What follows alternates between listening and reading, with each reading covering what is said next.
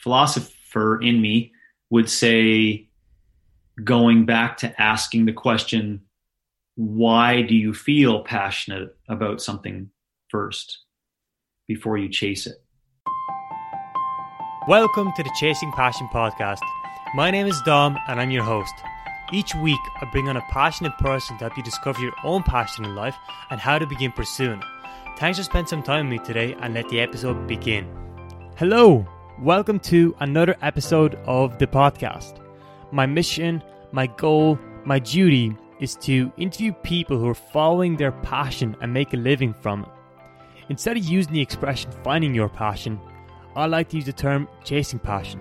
This means you have to experiment and try things over time until you eventually find work that you enjoy doing and that you're actually good at it, which ultimately becomes your passion. Of course, our interests, what we enjoy, curiosities might change over time, which is why it's an endless pursuit, which is why we must chase it. Well, that's something I'm continuously trying to do. I'm constantly experimenting trying things to find my own calling in life. In Steven Pressfield's words, we're all born for a reason. We have our own specific personal destiny. Our job in this lifetime is not to shape ourselves into some ideal we imagine we ought to be, but is to find out who we are and become it. If you were meant to cure cancer, or write a symphony, or crack cold fusion, and you don't do it, you not only hurt yourself, even destroy yourself, you hurt your children, you hurt me, you hurt the planet. And this is why this podcast was created. It was created to expose yourself to different ideas, concepts, perspectives, careers that exist in the world, and perhaps by listening to these stories, something resonates with you and it's something that you want to try yourself. I appreciate every single person who listens to this. I mean, there's so many podcasts out there, and the fact that you choose to listen to this particular podcast is huge for me. And I just want to say thank you. I really, really do appreciate it. In this episode, I sit down with the CrossFit Games winner and the founder of OPEX Fitness, James Fitzgerald. His passion for fitness has led him to multiple ventures, including publishing multiple studies, coaching competitive athletes, launching his first coaching business OPT in 1999, creating an immensely popular blog, winning the CrossFit Games in 2007, founding OPEX Fitness, Big Dogs, and everything in between. He has over 25 years of experience as a coach. When he's not coaching, he's a full time husband, father, and fitness athlete. James has four core daily habits, and they are movement, learning, creating, and teaching, which I found very, very interesting. I really enjoyed this conversation and I wish we could have spoken for longer as I had just too much questions. It really, really got me thinking. So, if you're interested to learn more about James, check him out on Instagram where he posts his daily workouts and his thoughts on those workouts. You can do that by searching James Fitzgerald or his Instagram handle is jfitzopex and you'll find him right there. He has been on many podcasts before, so definitely check him out if you want to, if you want to learn more about him. If you're really keen on learning more, definitely check out OPEX Fitness, where he has courses, resources, and a blog, which I'm currently binging on. In this episode, we talk about learning and how to learn more effectively, key fitness and nutrition principles, daily habits, designing your own training program, life, philosophy, and much, much more. Thank you so much for listening to this week's episode, and I hope you enjoy listening to this as much as I enjoy recording them. James, welcome to the show. Hi, it's good to be here.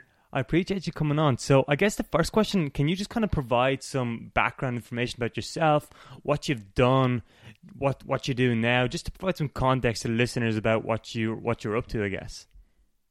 Yeah, I'm a 46 year old male, um, married for, um, well, I've been together for 20 years with my wife. I have two beautiful young girls, uh, 14, 11 years of age. Um, I'm uh, the founder of a company, a fitness education company called OPEX. Um, we've been indirectly in business for 20 years. I've been a practitioner as a coach for over 26 years now. Um, and I basically am educating fitness coaches day in, day out on the principles of fitness. Uh, that's what I do day to day. Right. And you're also the fittest man on earth in 2007. You're the first person to ever win the competition. Um, what was that experience like? Uh, it was great. Uh, it was a great experience. Up until that point in time, uh, we were basically just uh, uh, playing online, uh, just competing with different fitness events online, and then it uh, became an in-person event. Um, and I was just lucky enough at the first time it was offered to uh, come out on top. Uh, so it was a great experience. Wow, that's amazing. And like, it seems like you're like, you know, you're like fitness has been a large part of your life. I'm curious to know what were you like as a child? Like, were you always interested in fitness? Like, what were you like as a child? Like, what were you interested by naturally? Yeah, I think uh, I think it's always best to ask other people, not the person, about that question because uh, you always remember. You know, you may have historical reference issues with what your memory is, um, and I'm at that point in my life now too, where I'm just making assumptions now on what that was like. You know, so mm. you hmm. probably have to ask my uh, my mom who's passed, but my dad probably as to what I was doing when I was a young kid to really get some truth to this. But um, I I just have memories of like uh, you know starting ice hockey with my original equipment. Um, I really enjoyed playing street hockey with my friends out in the cold and the you know we clear some snow off the streets. Um, I remember playing sports in the summer.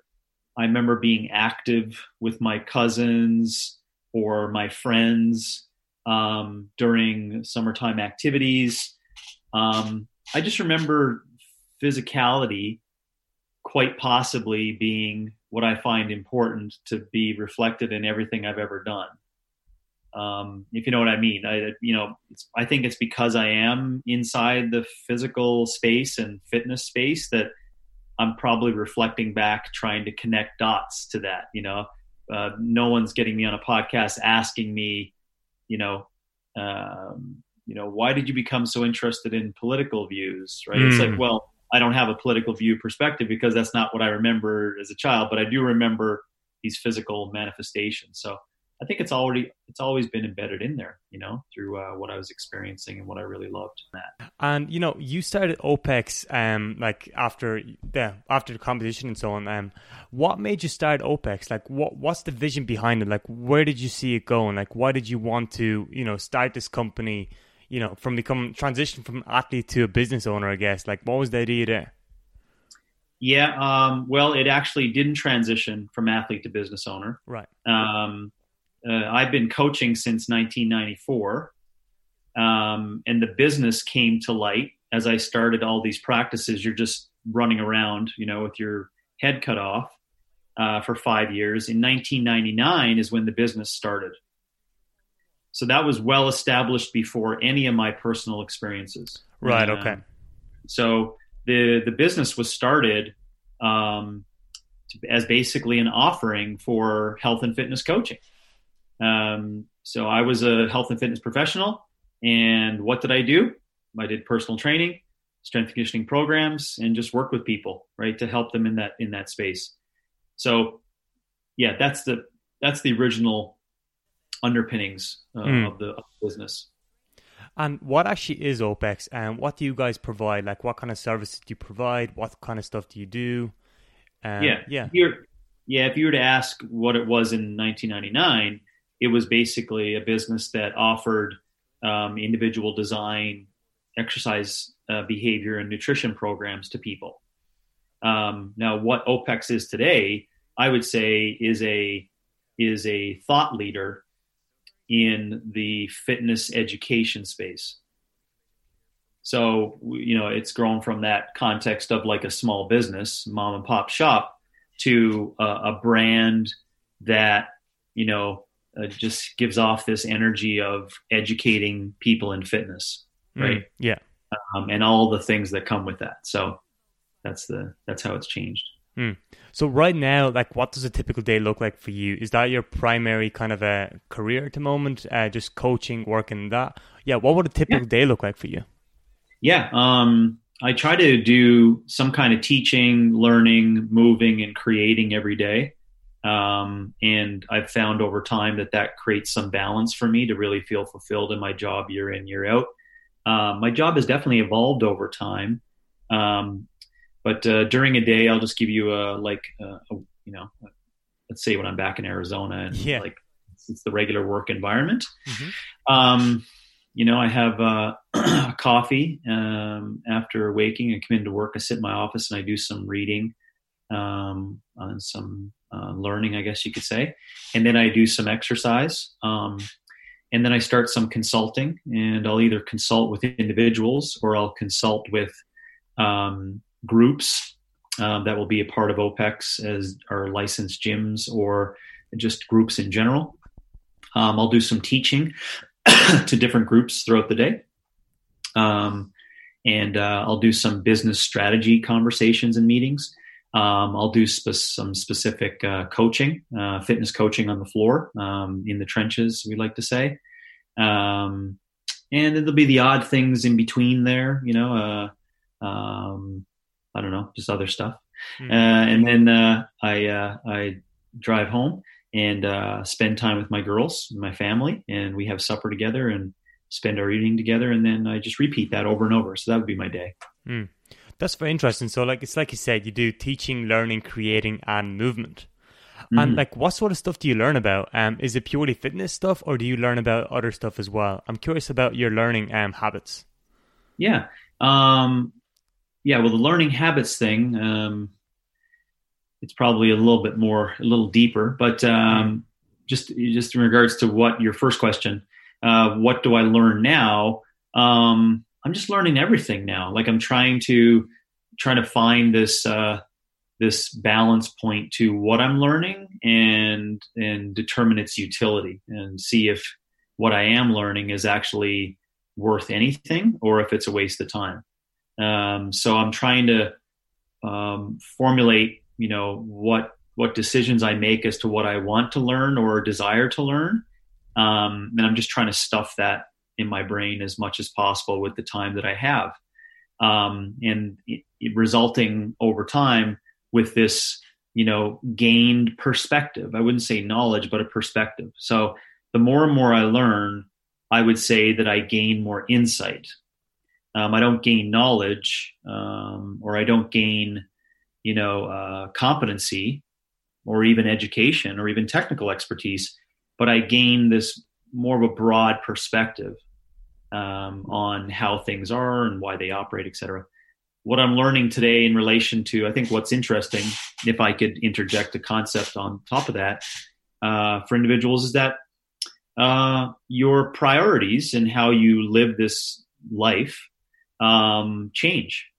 And how you how you think about learning and how important you think it is uh, is different for every human. And uh, the medium in which people learn is different for every human. Um, and the one thing that i was thinking about as i was speaking is i want to point out the fact that you know the way and the reason why i did learn when i was 25 is really different than the reason and the way that i learned at 46 but if you were to observe both of both james you they'd probably look the same if you know what i'm saying but I'm seeing things differently. And I'm also ensuring that all the stuff that I'm learning is now starting to be placed in this systemic order. So things start are starting to make more sense the more and more I learn. So I just wanted to make that point that uh, learning is different for everyone, and it's you know for some people it's priority. Um, I think uh, for me specifically as a human, um, I was always fairly curious. Therefore, how do you fill the curiosity void? You've got to learn things. Um, you've got to experiment and play and like ask questions. Um, and so uh, all inside of that is learning, right? Um, so yeah.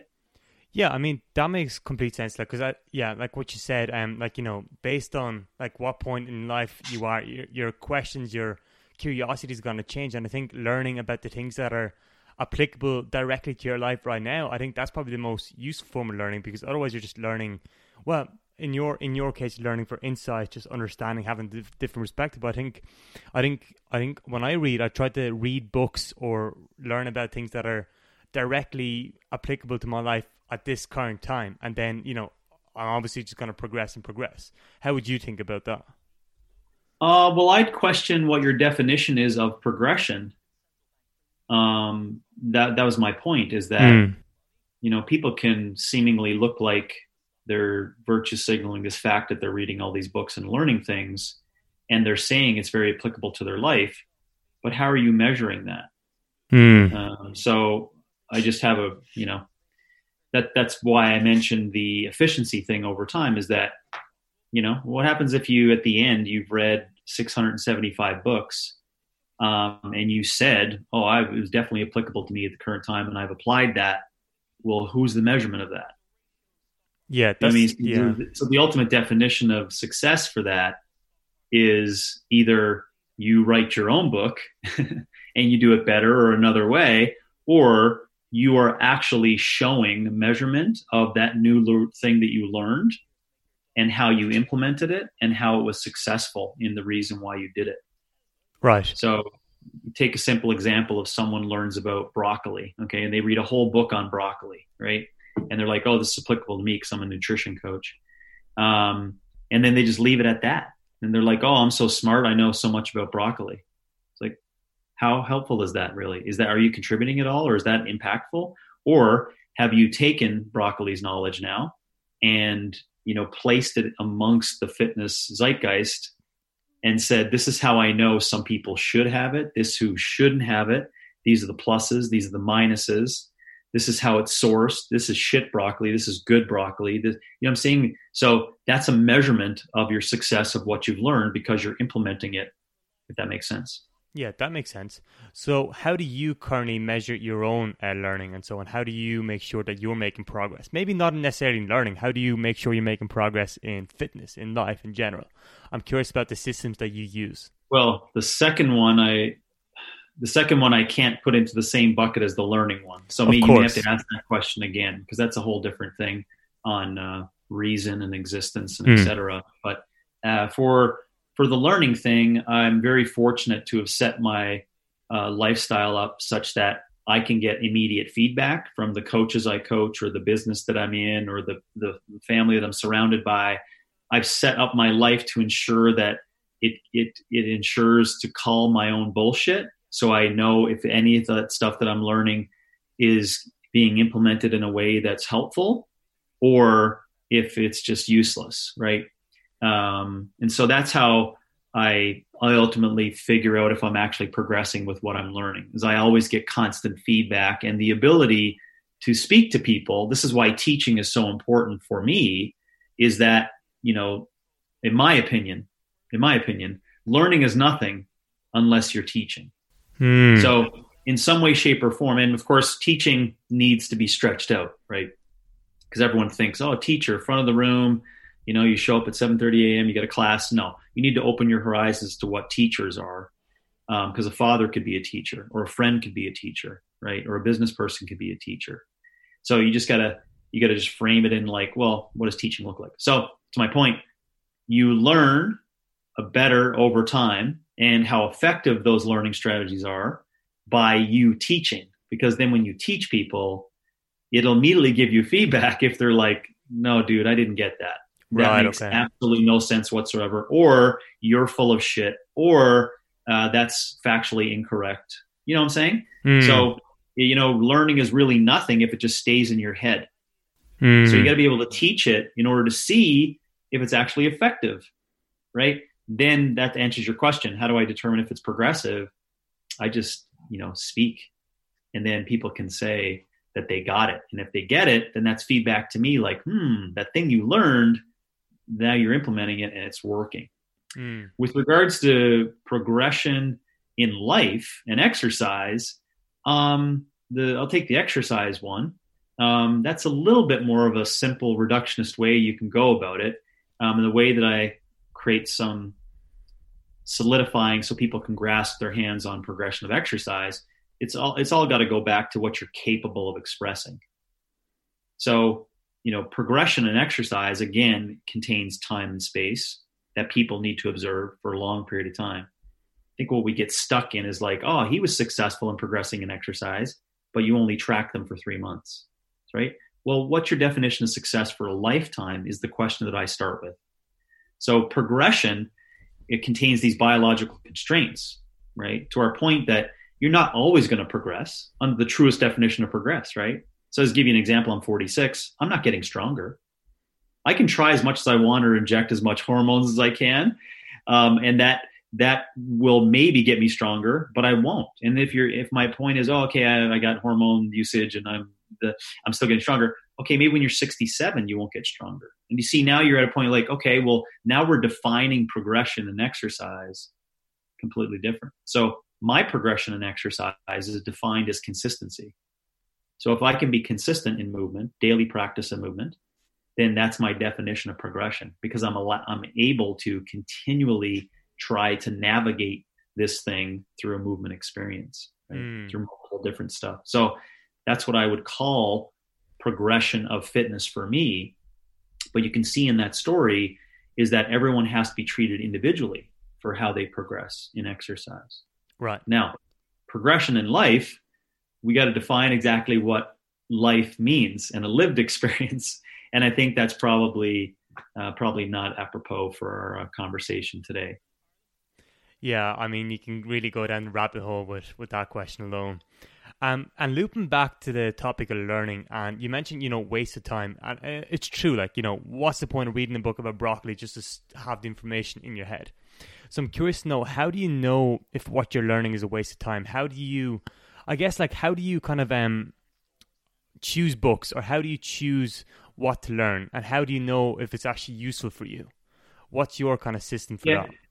Yeah, I already gave you the answer to that. I'll repeat it again in a different language. Is that you have to be able to do some form of teaching of the knowledge that you just gained or what you right, learned yeah. and see over time if you're basically scaffolding and adding you know layers of components of a higher order to what you've learned right so example you know you should read nine different books over 10 years on broccoli right why would you do that is because you're recognizing that even the 10th book after 10 years could be so simple. It could be a child's book on broccoli.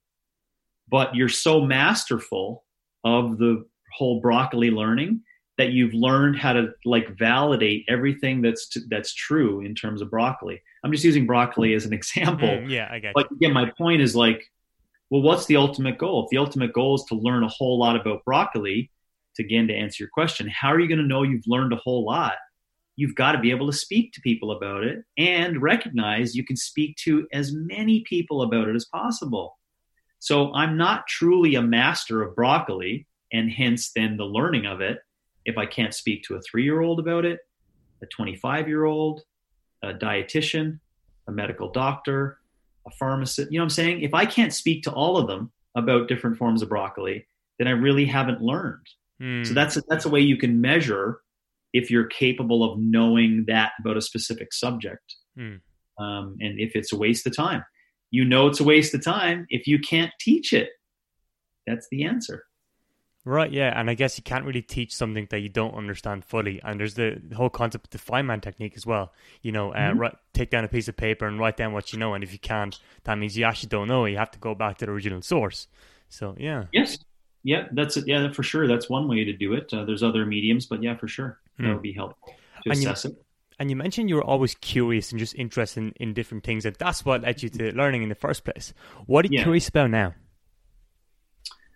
What am I curious about now? I'm curious about the uh, the future of fitness. Um, I'm curious about uh, the future.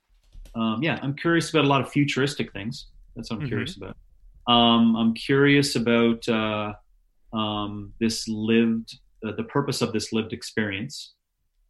Um, I'm curious about, um, you know, growth and development of young children.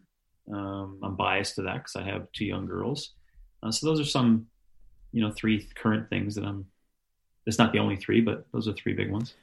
Yeah, um, I guess I could go down the, the purpose of life is very interesting to me, but I'm gonna go down with the future fitness. Um, what do you think is the future fitness? Where do you think it's going? Uh, well, we'd have to define what fitness is. So I just I was very small in my language on that, just to answer your question. Mm-hmm. Um, so I'll just talk about some possible um, incorrect futuristic perspectives. I would say incorrect because they're all guesses and they could be completely wrong, but there's nothing wrong with even having the conversation around it. Um, you know, I'm curious to see where uh, where the human lies inside of the fitness relationship over time. So all things are pointing to the fitness movement being more and more unconscious over time, meaning people are moving away from really good intentions of doing fitness. Um, and therefore, you have this embedded opportunity for technology to, to fall in place and artificial intelligence and whatever, but it's a machine that's in place. And what you get in there is a loss of the human, the human coach. So I'm very interested to see the offerings of fitness in the future and who are the educators, who are the relationship builders, and who are the um, the individuals that can adapt and um, you know adapt to relate adapt to differences in humans and adapt to um, the beauty of individualization for people. Um, you know I'm, I'm just interested to see where the human human sits in that. So i see that as being you know one of the aspects of in your language the future of fitness is the the embedding of technology and how we mesh with it effectively. That uh, i definitely there's two boats in this. You know there would be the uh, you know i guess we would classify as a postmodern thought process progressive thought process on the mesh of technology in the future that would be one bucket of people who think that way where they're like you know we just got to mesh with it and tech is the way is the future and and machines are the future and uh, artificial intelligence and logarithms and efficiency and scale that's that's one bucket and i'm in the other bucket. I'm in the pessimistic skeptical side of the loss of the human relationship when you start trying to create scale and fitness through the through technology and artificial intelligence. And the reason being is that uh, i not only coach coaches but i have real deep relationships with a lot of people in fitness and i can easily recognize the major differences in the shitty relationships that go on over here when a machine is in control of what happens in fitness and when a human and a human are working together on fitness over here. So I see that as being one of the future of fitness uh, um, issues, I guess you could say that, you know, as you can see, that can be opened up into, into, into the stratosphere uh, for, for what it can lead to problems. Wow. What an answer. Um, I'm not even sure where to go with that. But on the topic of, you know, for the general human um, who wants to stay fit, who wants to stay healthy, um, mm-hmm. how should they look at their fitness? What should they do in order to be healthy? You know, not not necessarily now, but like, you know, 10 years down the line, 20 years down the line, like what should they look out for? Um, man, there, well, there's really no such thing as a general human today. um, you know, so I would say for everyone, if I was to make it super generalized in the answer, um, I think we need to uh, partner up and with other people and have dialogue on the truest intentions um, as to why we do fitness. I think that would be the first place to start. Um, I don't think you should start with um, a specific kind of diet or kind of a training program or a place. Um, I think it comes down to thoughts. You know, so people just sitting down going, why would I do any of this? And just mulling that over for a long period of time. because if people don't ask those real critical questions on this, this gift we've been given uh, for the opportunity to move and see that you actually have the embedded skills inside to move and navigate and do it, uh, then it's it's all folly. It's all just a diversion tactic away from um, other other experiences that you're doing in your life. Um, and that's where, what fitness becomes for a lot of people when they don't ask that question. Three years down the road, you're like, "Why you do fitness?" They're like, "Oh, because everyone else does it." That's a pretty shitty answer as to why you're doing fitness. Or why are you doing fitness? Oh, you know, because everyone else has a membership to a gym. That's another shitty answer as to why you're doing fitness. Why are you doing fitness? Oh, you know, everyone has a personal trainer. That's another shitty answer as to why you're doing fitness. Oh, why do you do fitness? Oh, you know, I need to lose that 10 pounds.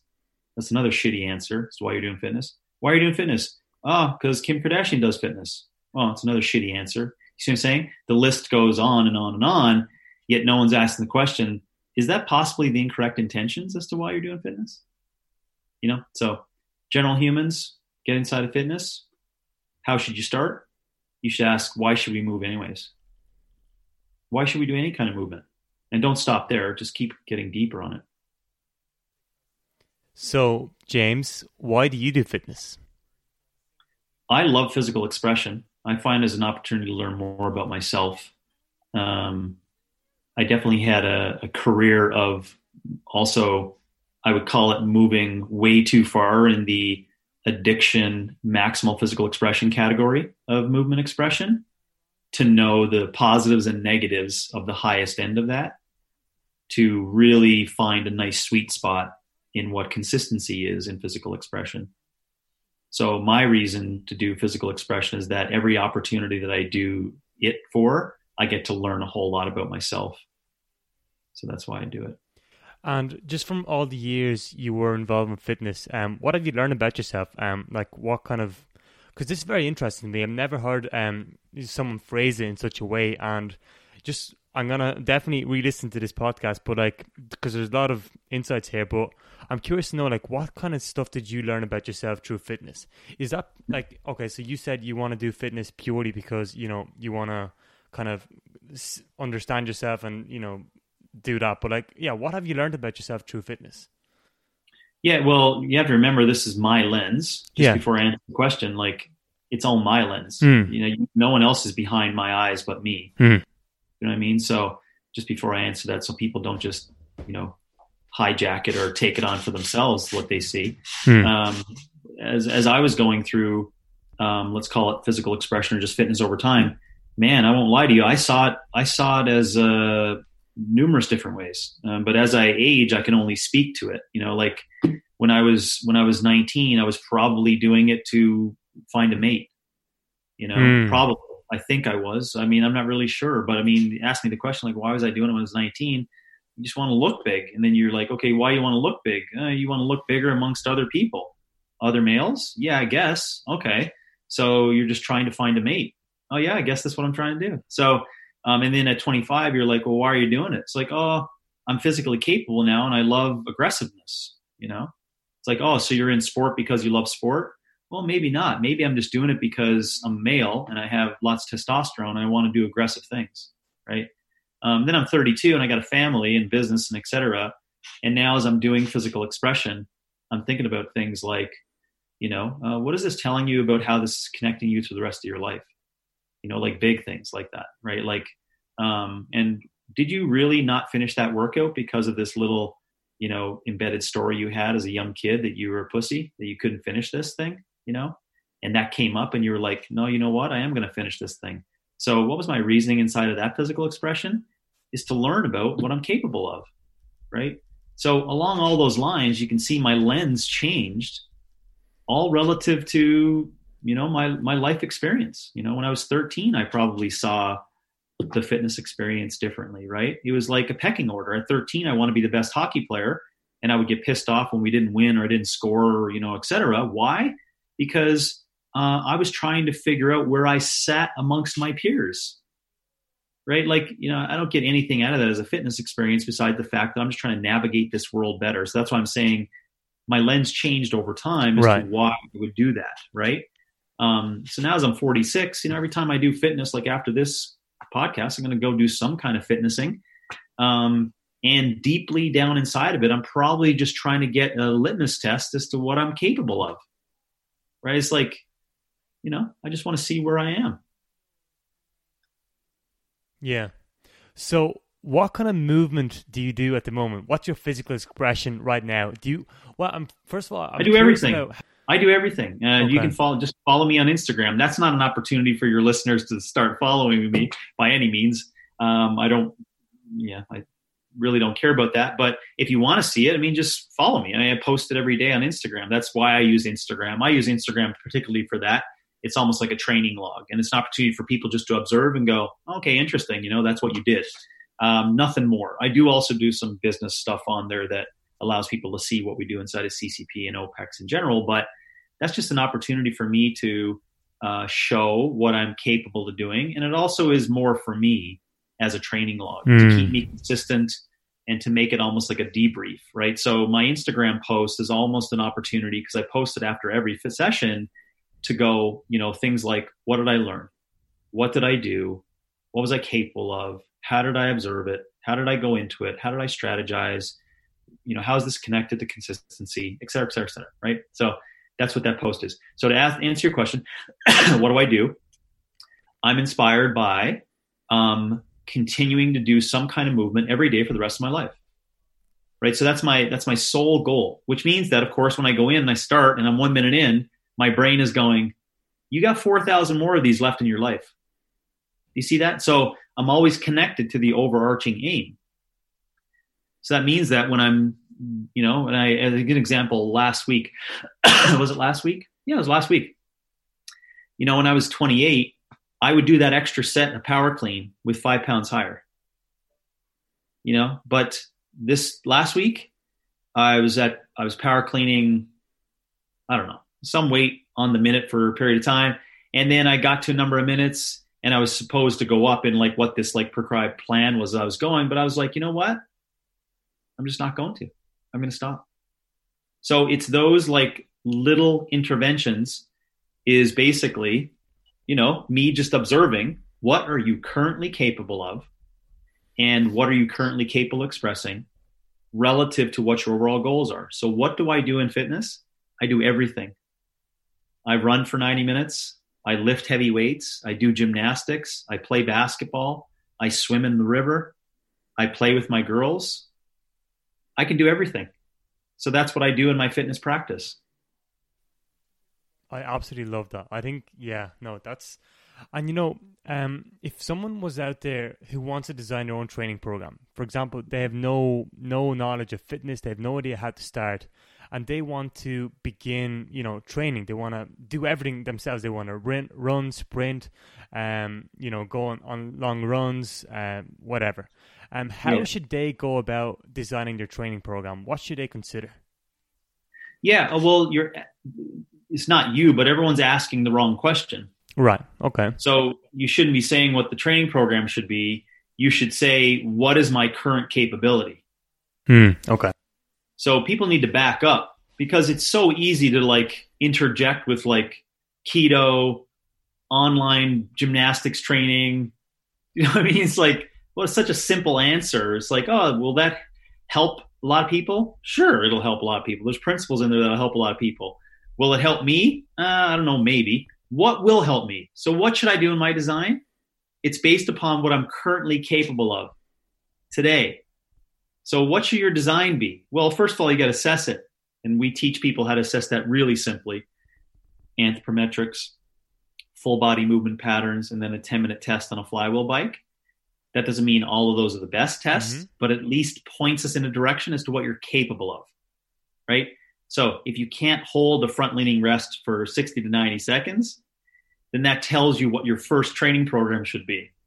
And I can tell you it's not heavy bench press because you couldn't hold this basic movement pattern, right? Now, of course, that takes technical skills and education and, and et cetera, but I'm just saying this is the answer to your question. People should be saying, what is my capability today?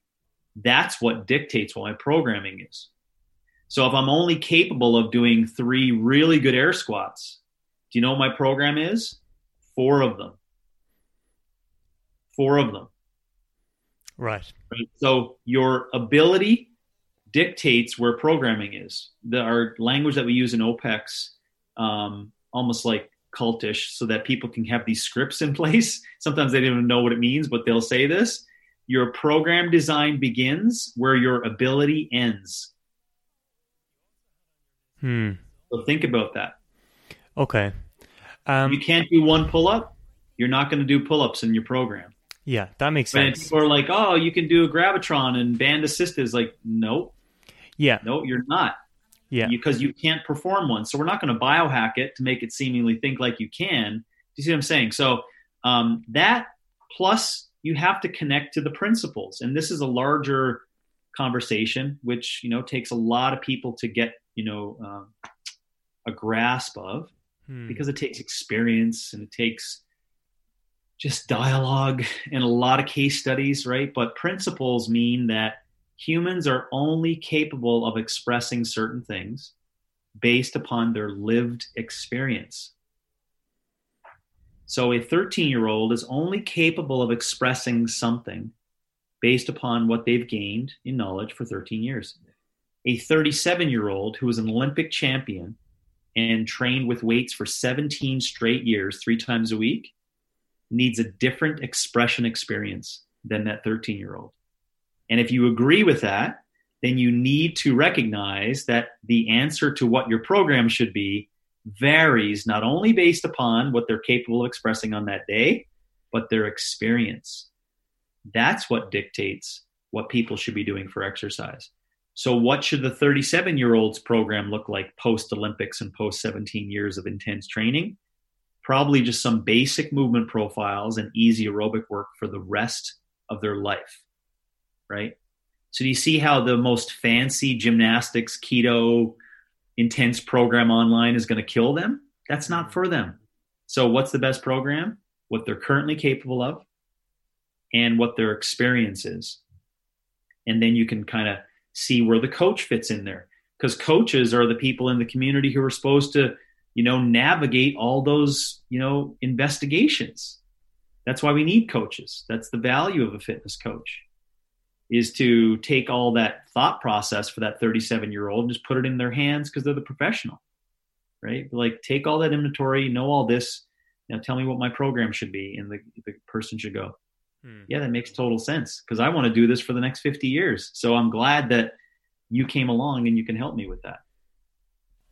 What an interesting answer. I mean, wow. Um, and yeah, um, I'm definitely going to reflect on this now after this podcast and think about it because yeah, like I think I had this kind of well, not weird, but yeah, like training program. Okay, it must be this X Y Z. But yeah, like you said, it's different based on your current capabilities. So I'm gonna have to really think about that. And on the topic of uh, trainers and so on, uh, what are the kind of common mistakes that other trainers and trainees make that you often see? Uh yeah, I'd back up and parallel it to the uh, fitness landscape or the fitness user landscape is uh, intentions. I think the intentions are are probably there's a lot of uh, coaches with great intentions, like they're mm-hmm. good people, they have good intentions, but they don't have the correct intentions.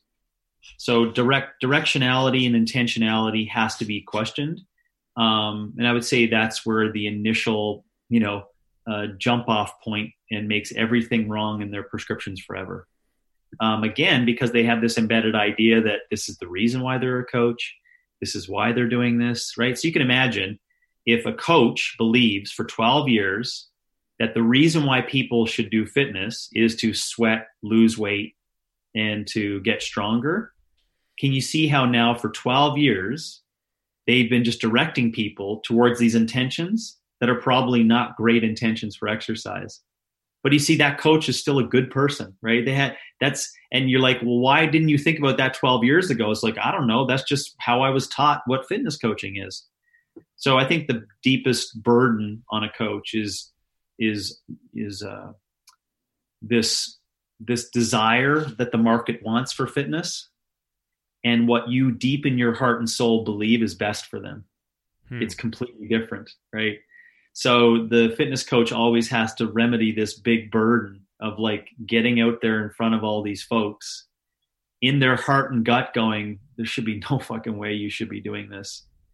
But they're doing it because the market desires it.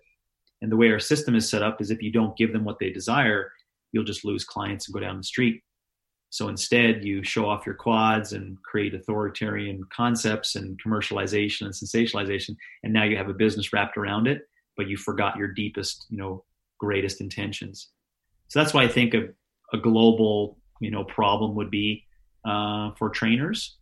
Um, there's numerous other ones too. Um, I think one that I can't I can't let go without mentioning it um, I think that the fitness coach has been kicked to the curb um, over the past 20, 25 years. And I have lots of my own beliefs and thoughts as to how we got to that point. Um, and I know about this because I was part of the movement that started us being kicked to that for in different ways. And I only recognize after decades that you know the intentions were even incorrect in my alignment for it um, but the everyone can participate in it and everyone can teach it and everyone who's capable of being inside teaching it virtue signals the fact that they're helping everyone live a more healthy longer life but we're forgetting the fact that there's no measurement on the definition of competency inside fitness coaching, right? So here lies the whole weird question, right, on regulation, who is a coach, who can be a coach, certifying body, you know, all those things. And just go and do your research. There's like 6,000 versions of a fitness coach certifying body out there. And then there's like 25 really classy, well intentioned certifying bodies, right? But how does the market perceive it? Every coach is the same a weekend seminar here or what you learned over here. It used to matter with the name, the letters you had behind your name, but it doesn't matter anymore. So everyone's in, everyone's allowed to participate, and regardless of tenure and competency and success, you can always find a job in fitness. With that in mind, it means that the value of the fitness coach has been diminishing every second, every minute, every hour, every day since the mid 90s. Um, and until we come back to find a good agreement on who a health coach is, what their competencies are, and what the oaths are, you know, and how to regulate that in some way, shape, or form, it doesn't have to be what everyone thinks the word regulation is, but to some agreement on it, that's a big, big issue in terms of uh, what a, what a problem is inside of the training landscape today. Hmm. Okay, and on a slightly different topic, um, you know, we talked about fitness, but what about nutrition? How important is nutrition when it comes to your overall fitness, um, health in general? Um, yeah, well, it's it's really important. Um, the uh, it's all it's all you know your perspective. Are are you a consumer? You know, are you a coach? Are you an educator? Um, everyone is going to perceive that differently. Uh, some people don't even perceive it as being anything different. Um, you know, uh, to go back to some basics, um, food is information. Um, we know we can't be without it. We can try, but we can't be without it. So that's your first step. Okay, then we all are agreeing you probably got to have food. Okay, great. Then next is uh, age and accessibility right? Let's go, what are you actually capable of having and eating, right? Like a, a six month old doesn't have broccoli. Do you know what I'm saying? So I'm just making those points Is like, it's still just information, right? Colostrum and fats and etc. from breast milk is still nutrition, right? But when I'm 46 and eating broccoli, it's still nutrition and it's still information. So we are agreeing that everyone needs to have it. Hmm. Then when it gets further down the line, we can say what how do we get to a defining aspect of what people should eat becomes extremely political.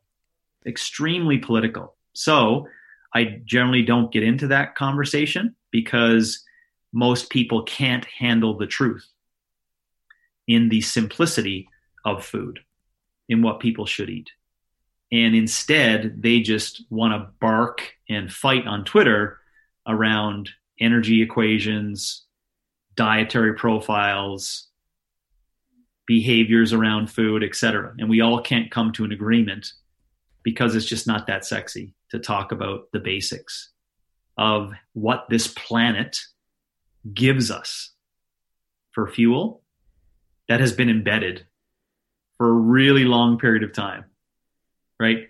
But everyone wants to turn their back on that one because it's not a really sensationalized argument beyond this point of just being information. Instead, it's like, oh, I want to figure out, you know, if uh, the calories in the Twinkie makes a difference in weight in a metabolic ward over six weeks. It's like, are this is this really the arguments we're having on food and nutrition?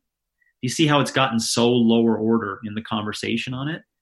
Um, so if you just go back to those initial points, agree that it's information, and then agree that you can't be without it, then all the decisions that you formulate after that, it's really just it's really just up to you. Now, in our boat of OPEX, remember we we have a lens of teaching principles to coaches.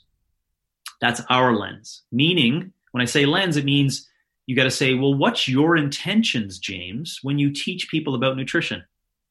So we give three rules of thumb as to why you do your nutrition interventions. These are the three reasons why people should do nutrition. Remember, this is our bias and our lens. But our reason behind it is that we want coaches to get on board with getting clients to realize autonomy in their fueling. Think about that. We want to teach people how to know how to eat for the rest of their life and never need us again to give them programs. Never get us to tell them after two years, you need to eat broccoli again. Like, I mean, anyways, you could just see the, the, the bullshit that's inside of that forever and ever, right? New diet, new change, new strategy, 60, 60 day plan, 30 day plan. It's just you're going to cycle it for 25 years, right? Instead, how about we just give this idea that we're going to teach people so they never have to ask questions again as to what's best for them. So here's our three big beacons. We define successful nutrition for that person as being this theoretical concept as to what is their best mental acuity forever. What is the greatest day to day mental acuity forever? That means that everything that you take in for nutrition, and we know it's information and we know it's food, right? It has to lead to your highest potential of mental acuity. And what you then practice for food will always be a litmus test to come back and say, Am I mentally acute now? Am I mentally acute now? Did that food serve me to give me mental acuity? Is it continuing to serve me to give me mental acuity? And so you will rewrite everything. You know, oh, sorry, I shouldn't say rewrite. You will you will find that nice lane for nutrition when you're using mental acuity as the highest order reason for it not looking good naked in the morning, not you see what I'm saying? Not any of these other factors. Did I did I knock off my macros? Did I you know none of these? What's the reason why you're doing it? So I can have clear thoughts, clear thoughts, mental acuity the entire day.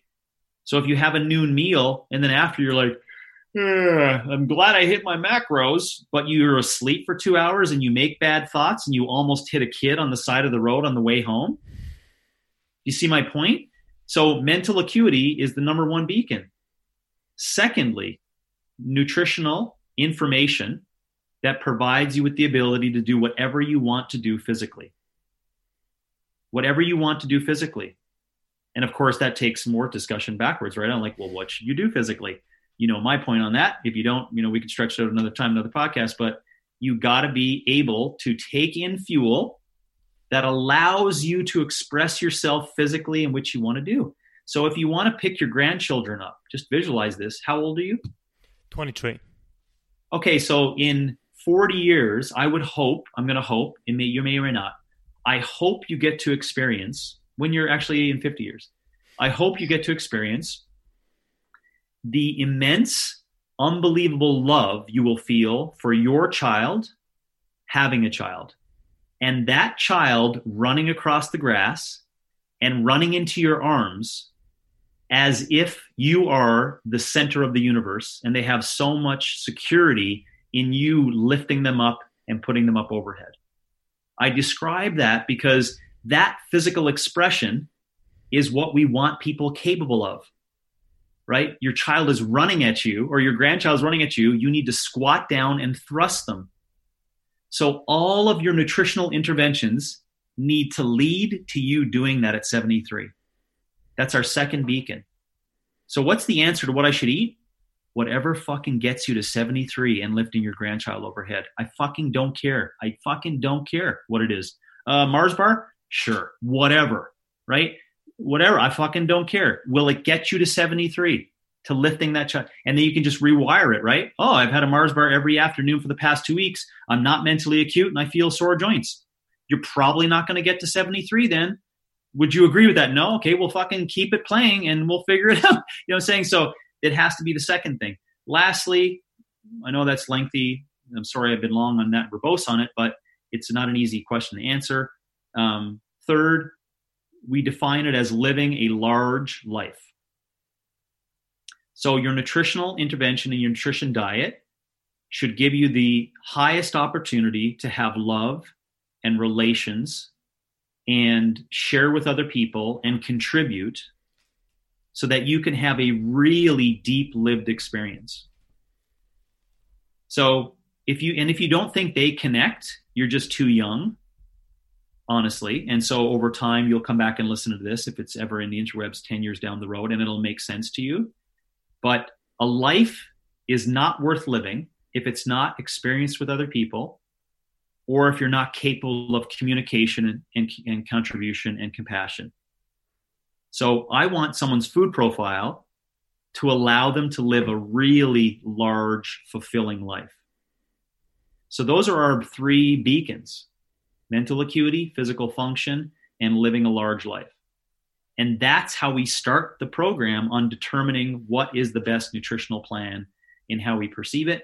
And then everything wraps underneath that where you currently are, what your age is, what you're capable of doing, accessibility, cost, all those things. And nowhere in that do we talk about percentages of fat, protein, carbs. Nowhere in that do we talk about post workout shake percentages of glutamine and glycine. You know, nowhere in that. It doesn't mean it's not worthwhile, but it doesn't matter based upon your overall reasoning for doing nutrition.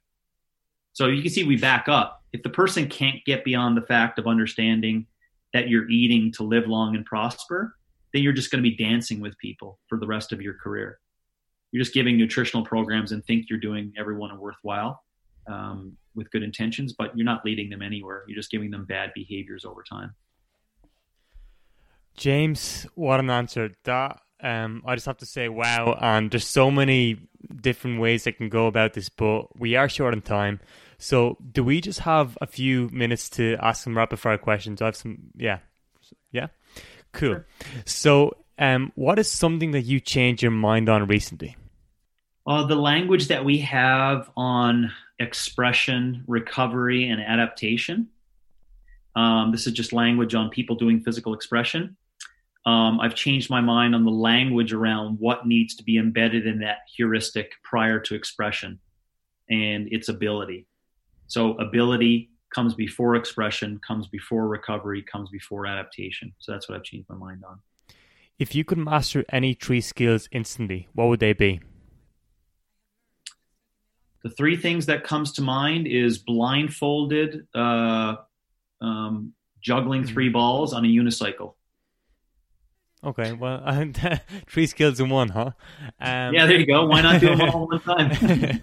um, what have been your most gifted or recommended books? Oh, um, that's a. I always say back that that's an unfair question because I kind of feel, I kind of feel bad for the the authors of uh, all the work they put into such great you know stuff that I've read. But uh, I'm okay with answering it by saying, uh, "Why zebras don't get ulcers."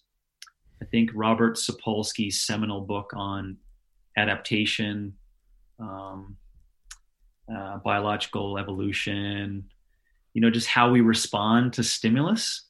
Um, I think there's so much powerful stuff inside that that that uh, cur- especially currently to today, no one wants to face the truth around science and what's been observed and how humans react to things. Uh, and we know that to be true because we're everyone's so surprised why everyone's really depressed and up in arms and upset with uh, the COVID, with COVID and what's happening, right?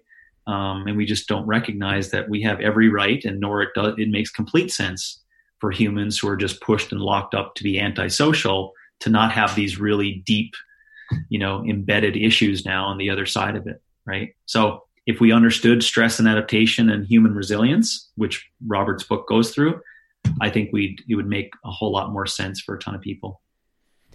What is your best investment? So this investment might be time, it might be energy, it might be money. What's the best investment you ever made?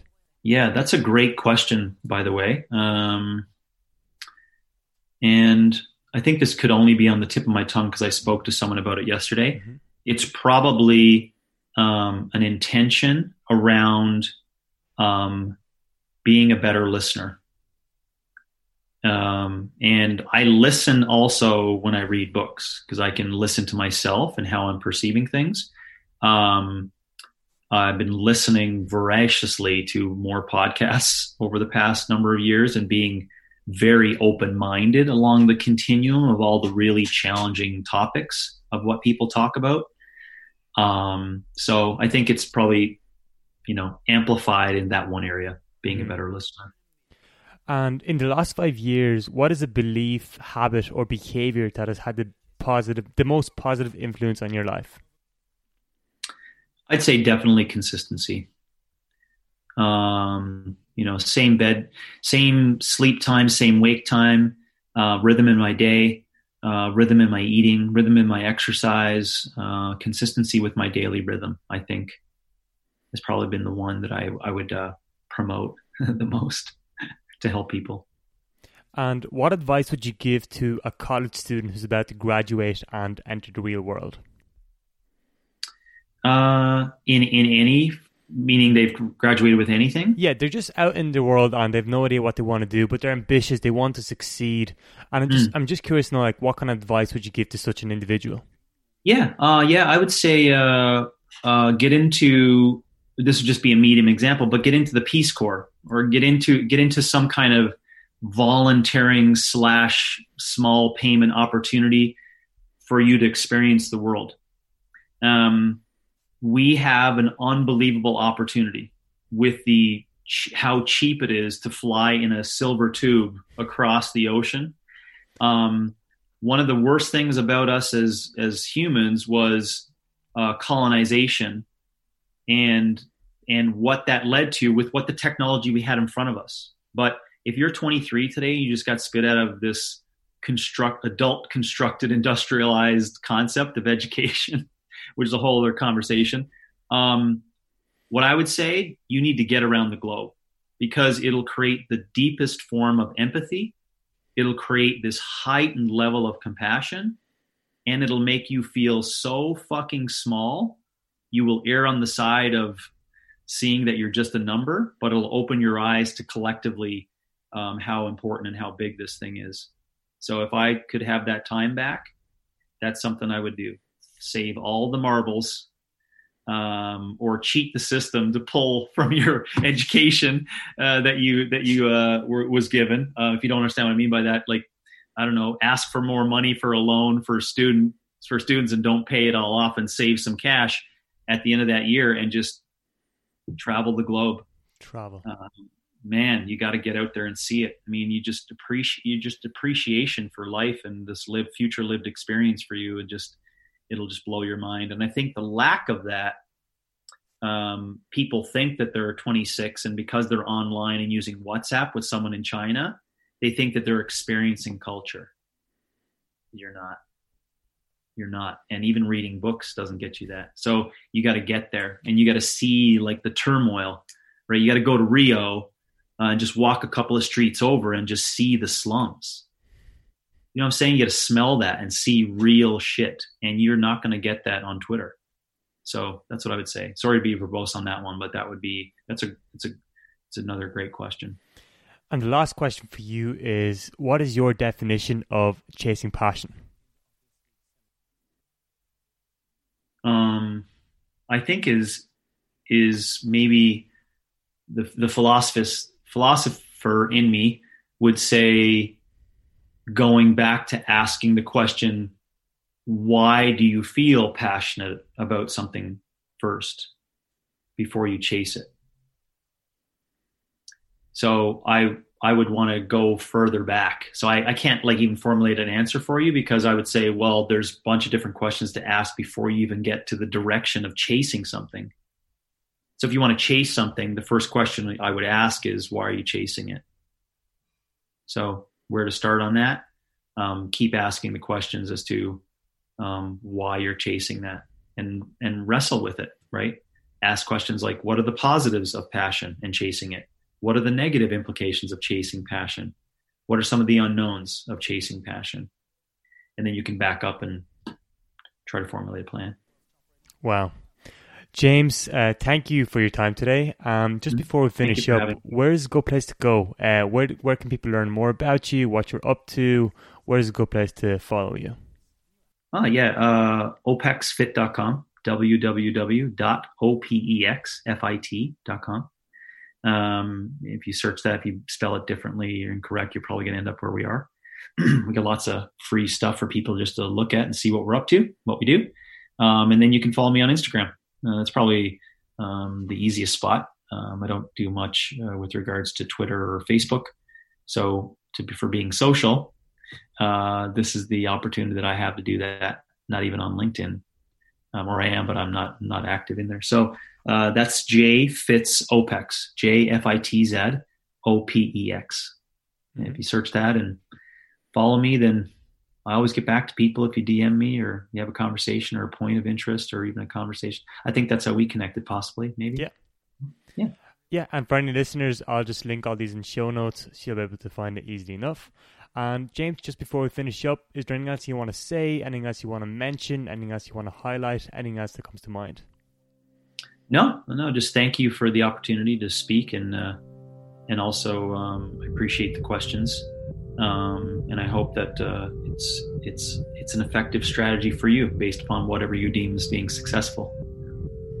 Thank you so much. Thank you so much for listening to this week's episode, and I really hope you enjoyed it. You can find all the show notes on the website chasingpassionpodcast.com. Just before we finish up, would you consider leaving a short review on Apple Podcast?